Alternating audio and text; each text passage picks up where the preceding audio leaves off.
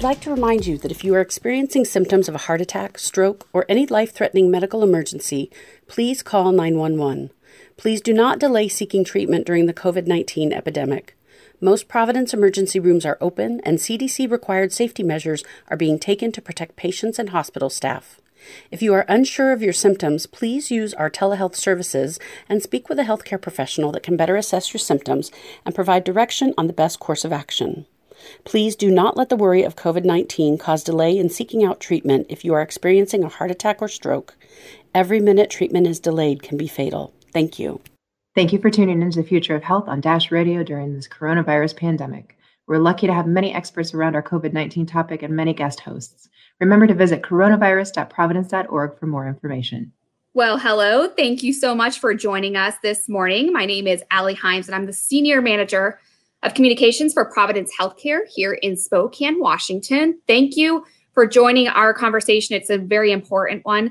Um, but before we begin, I want to remind you that the information provided during this event is for uh, informational purposes only. If you have any medical questions, please reach out to your primary care or healthcare professional.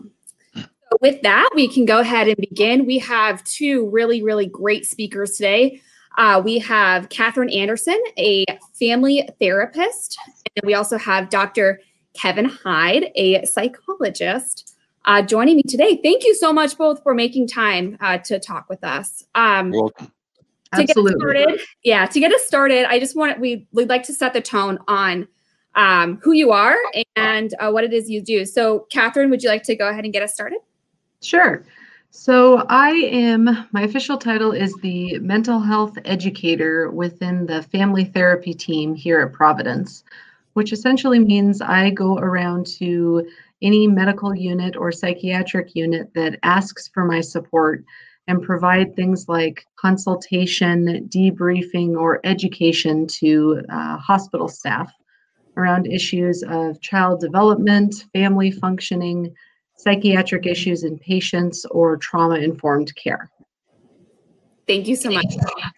And uh, Doctor Hyde, tell us a little about yourself.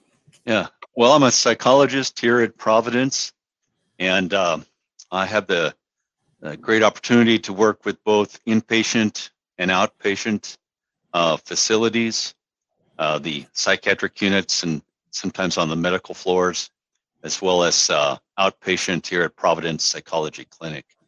And uh, so provide a, a wide variety of uh, services, uh, counseling, psychotherapy, psychological testing, psychological consultation. Um, so it's, uh, it's very enjoyable. Um, I, you know, you, you say it's very enjoyable. My next question was, what made you want to, um, you know, get into providing mental health counseling and treatment? Um, well, it was probably somewhat of an evolution. Started years ago, and um, you know, I I think that even even years ago, it was quite evident that that uh, there was a huge need for mental health services. And uh, started out working primarily with children and adolescents, and that that work um, provided both challenge, opportunity for reward, and the sense that that uh, one was um, had an opportunity to, to try to make a difference in in our world, and and and uh, even though it's a small segment of of the world, uh, just paying attention to uh, what could be done, what what could be done to try to, to make the world a better place. And so it's a it's always a humbling experience to work in this field, and really is a privilege that um, um, we need to to recognize. Katherine, you're shaking your head, nodding, agreeing. Is that what you into into this field as well? Very, very similar. Um, I've always found that I am lit up by both the art and science of relationships and how they impact our emotional and mental health. So I spent the first six years of my career in community mental health, helping uh, children, teens, and families heal from uh, trauma and attachment disorders.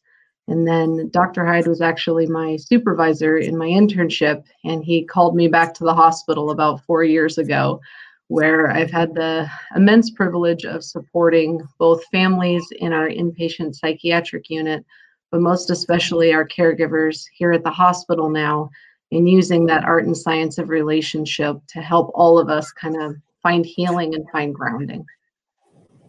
Well, thank you both so much for, for the work that you do. And I'm so glad to know that I have the dream team here talking today.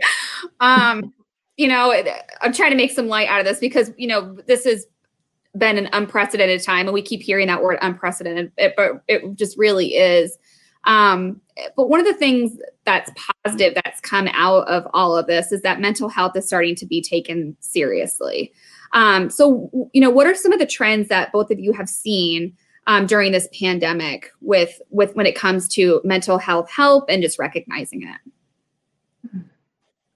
Katie, you you want to take that first? Sure. Yeah. Uh, the positive trends I've noticed is similar to how you phrased the question, Allie, of there seems to be more um, acceptance and embracing that we all have emotional aspects to our identities. And all of our emotions are being tugged on this year.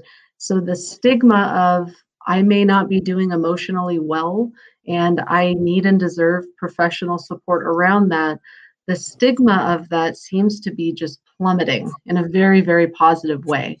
So both as an educator and as a therapist, I'm noticing a big increase in reaching out and asking for help from counselors like myself, which I find to be really encouraging, both as a community member and as a professional.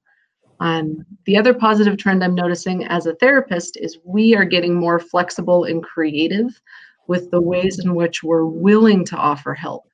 I used to um, spout off against telehealth, and I am now a huge believer in it. And I think that has made me a better therapist, and I'm guessing my colleagues would agree as well. Doctor Hyde shaking. Yeah. Yeah. No, I, I think Katie was right on in both of those things. It really has. This whole pandemic, um, I suppose from every crisis, you know, at the end of a crisis, if, we, if we've managed, if we've managed a crisis correctly, what you find in terms of uh, um, the evolution of a crisis is that at the end of the crisis, you've grown. You have become better as a society, better as an individual, stronger, more capable uh, at the end than you were at the beginning. Now, this pandemic is frightening, and it's just sounds, three months ago, I could not have said that because I, because as all of us, you know, we deal with this unknown and, and a sense of hopelessness sets in, and we think this is never going to end. And da, da, da, da, da, but it will end. And we're seeing that. We're seeing that just within the last few weeks. It, it is going to end. And we know that. The mental health industry will be stronger, I think, as a result of this terrible, terrible crisis. And in, in some different ways, I think what Katie is talking about in terms of the stigma plummeting, I think that's a great way to look at this. Uh, we are recognizing that we are all in relationship, and there is this art and science to relationship. And we human beings are wired for relationship. We are not wired to be isolated and alone and cut off.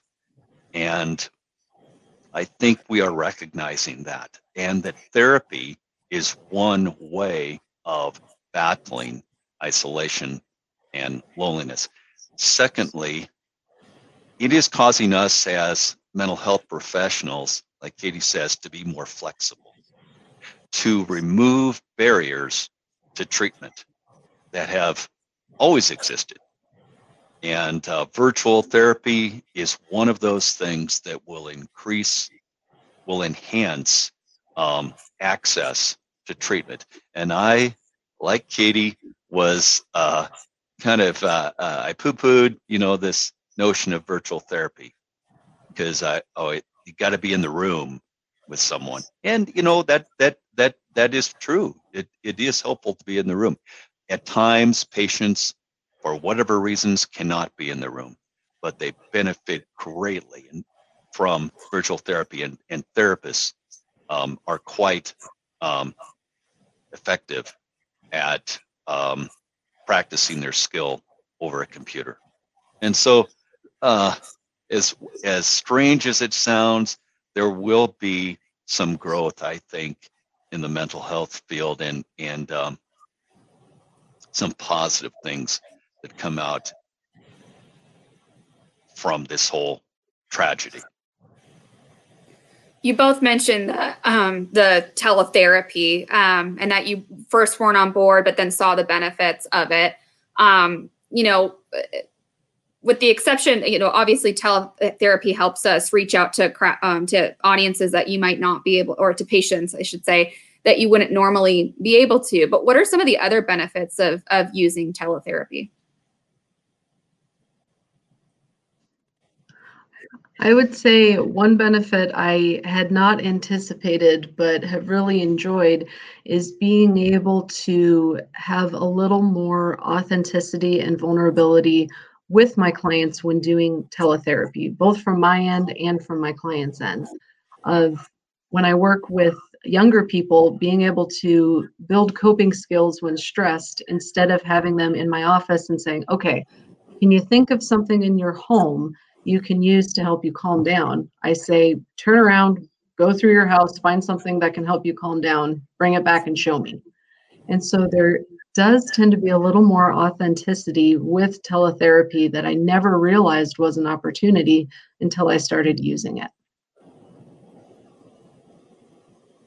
What do you think, Doctor Hyde? Yeah, I have I have found, and and again, somewhat surprisingly, I have found that I have a A, a group of patients, and, and a pretty pretty wide number, that that honestly seem to be more comfortable uh, participating in therapy in the presence of their homes than they did coming into the office. And I think uh, it's familiar, it's safe, uh, it's it's hard enough to uh, to be vulnerable in the midst of therapy, um, but to have to do that and in a in a place that is strange and cold and and um, office-like, uh, that's that for some people that creates a barrier, and um, maybe I was not aware of that to the extent where the, where that was true. So for for a good number of patients, I'm finding that virtual therapy enhances, not distract, not detracts, but enhances quality of the therapy. And I've, I've been somewhat surprised by that. When, when you have um, patients coming to you right now during the pandemic, is there one thing that's weighing heavily on them over another that you've noticed? Doctor Hyde, you mentioned the isolation, but is it, you know, is it just not being able to see people? Is it not, you know, being able to hug, you know, their loved one? Um, yeah. Is there- I think it's multiple things. You know, therapists work a lot and uh, in assisting patients in um, maximizing their coping skills. And one of those coping skills, of course, is always um, so socialization. When you think um, of individuals, you know, we know that isolation fuels depression, will always fuel depression, isolation. And um, pandemic, where individuals are cut off from not just family, but you know, all those things that distracted self from one's uh, worries and and uh, uh, conflicts, and things that uh, they needed to once in a while run away from. All those things are gone. You can't go to a movie. Yeah. You can't you you can't share a meal with a friend at a restaurant. I mean, understandably, we you know understandably we can't do those things. Um, can't go to the gym. Therapists talk on and on about the science, the neuroscience of uh, exercise and how that assists in brain health. And now we can't go to a gym. And so it's incumbent upon uh, individuals to find different ways to exercise. It's incumbent upon therapists to assist them maybe in finding different ways to exercise. So um, you can't go to, uh, you can't, spiritual people can't just go to church. If they do go to church, they have to register and uh, and uh, receive a call and say, yes, they can come because, you know, there's only forty-nine people going to be in attendance that day. So it's it's difficult. So all those things that often we took for granted, uh, those things that distract us from our fears, regrets, things that make us sad in the holidays, whatever, um, those are gone. And so um, sense of isolation, sense of uh, uh, fear of the unknown, lack of contact. Again, we human beings are wired for relationship. That's the biggest, most powerful part of our brain, is that part that's all about feeling and connection with the world around us. And uh, and that's that's being challenged in a huge way right now. Um, we also know, you know, that changing seasons can, you know, play with our mental health. Um, ha, you know, has the pandemic helped or hindered how we approach normal, normal seasonal mood fluctuations?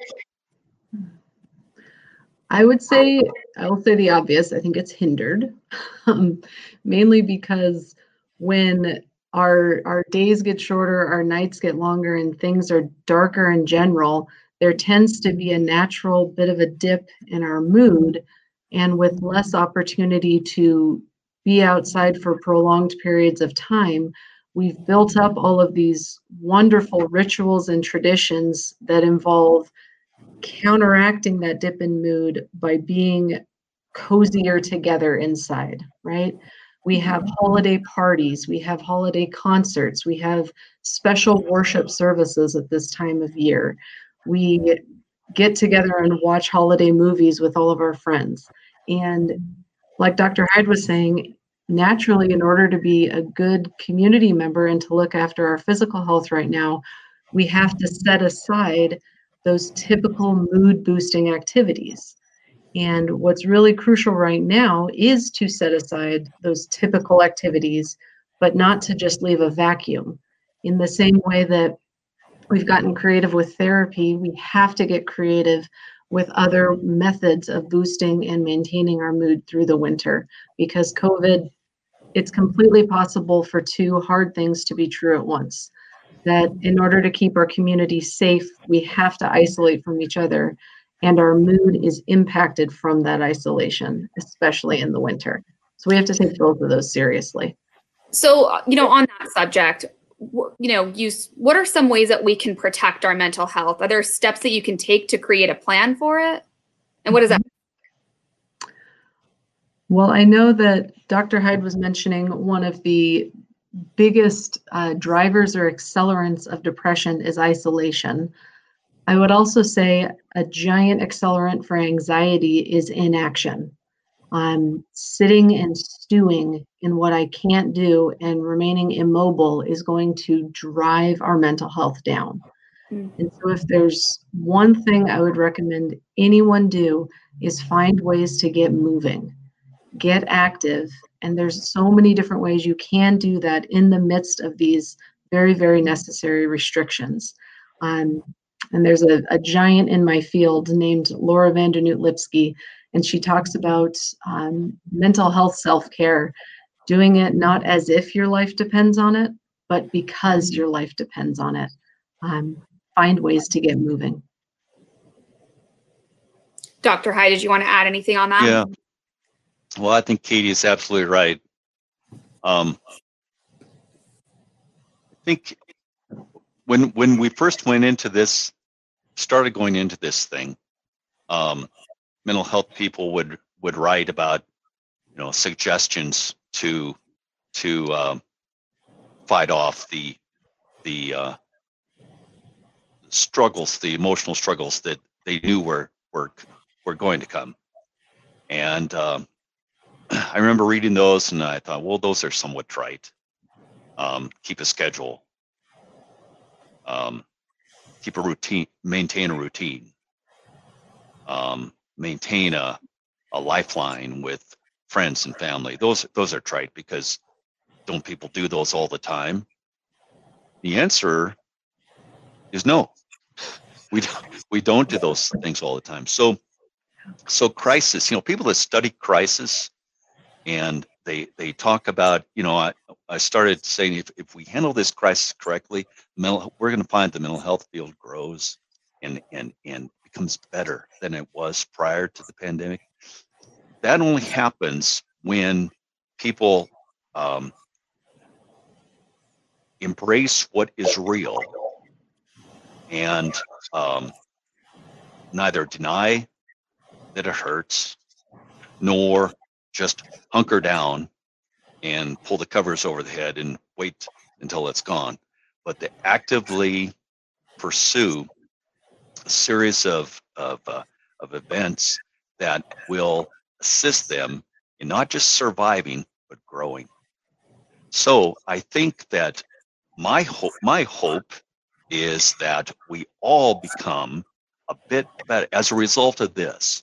We all become a bit better in in terms of managing our own distress. We all become a little better on, in terms of recognizing the importance of a schedule, recognizing the importance of routine, recognizing the importance of the lifeline, recognizing the importance of self-care, and uh, recognize the importance of journaling, keeping track of how we're doing, what we're doing well, what we're not doing well. Invest in growth. And as and as we come out of this, I keep saying that, Sky, I have to say that, that we're going to come out of this. I have to say that, or else I'll get lost in myself. And uh, so when we come out of this, I think that we have we we will find that we we we grew emotionally in a not in just a negative way, but a positive way. And you know, I say that, and so I, like everybody else, have been touched with the tragedy and and uh, the pain of this pandemic in losing people. So I don't want to discount that at all. I'm not talking about we're going to grow. When I say grow, I, I don't want to be misunderstood. This is terrible, awful, horrible, and it's changing lives in countless sorts of ways.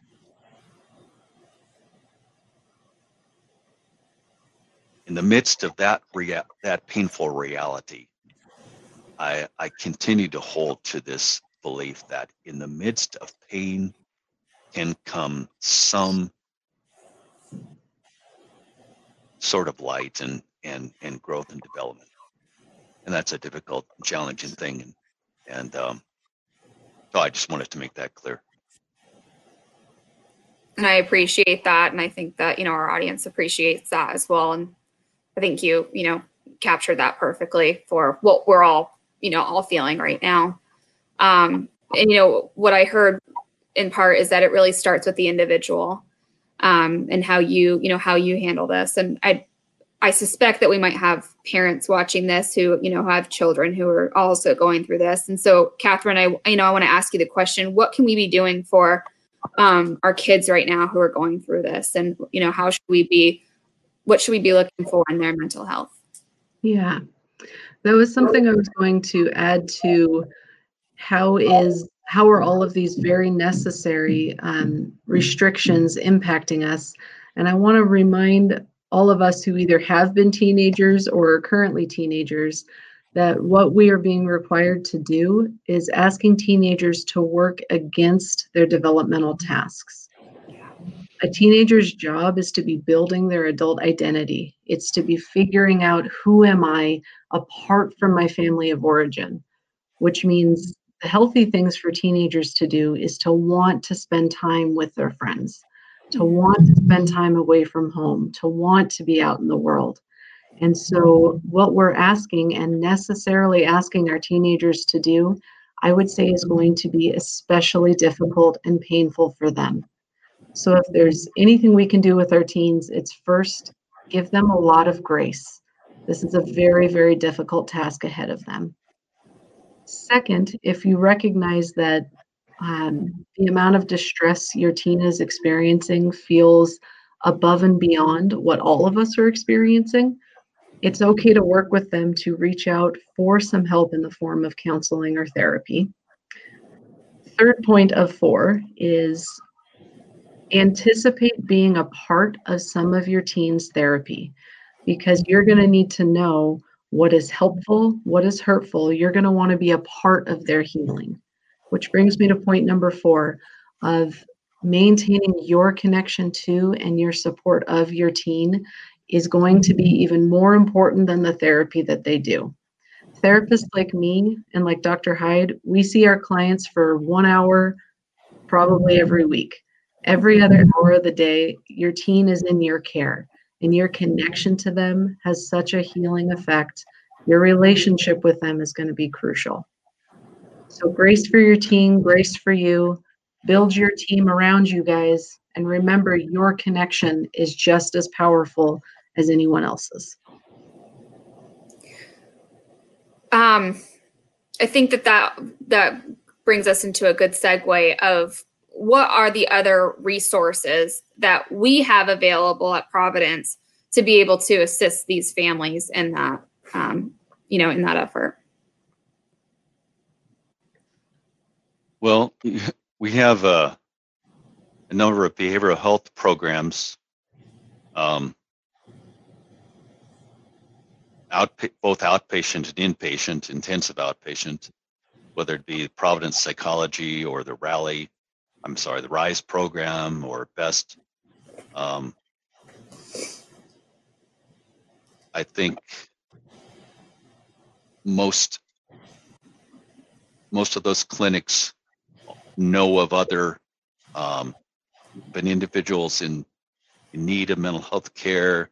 One of those uh, sites is not able to assist. They can make some recommendations um, where where folks may call.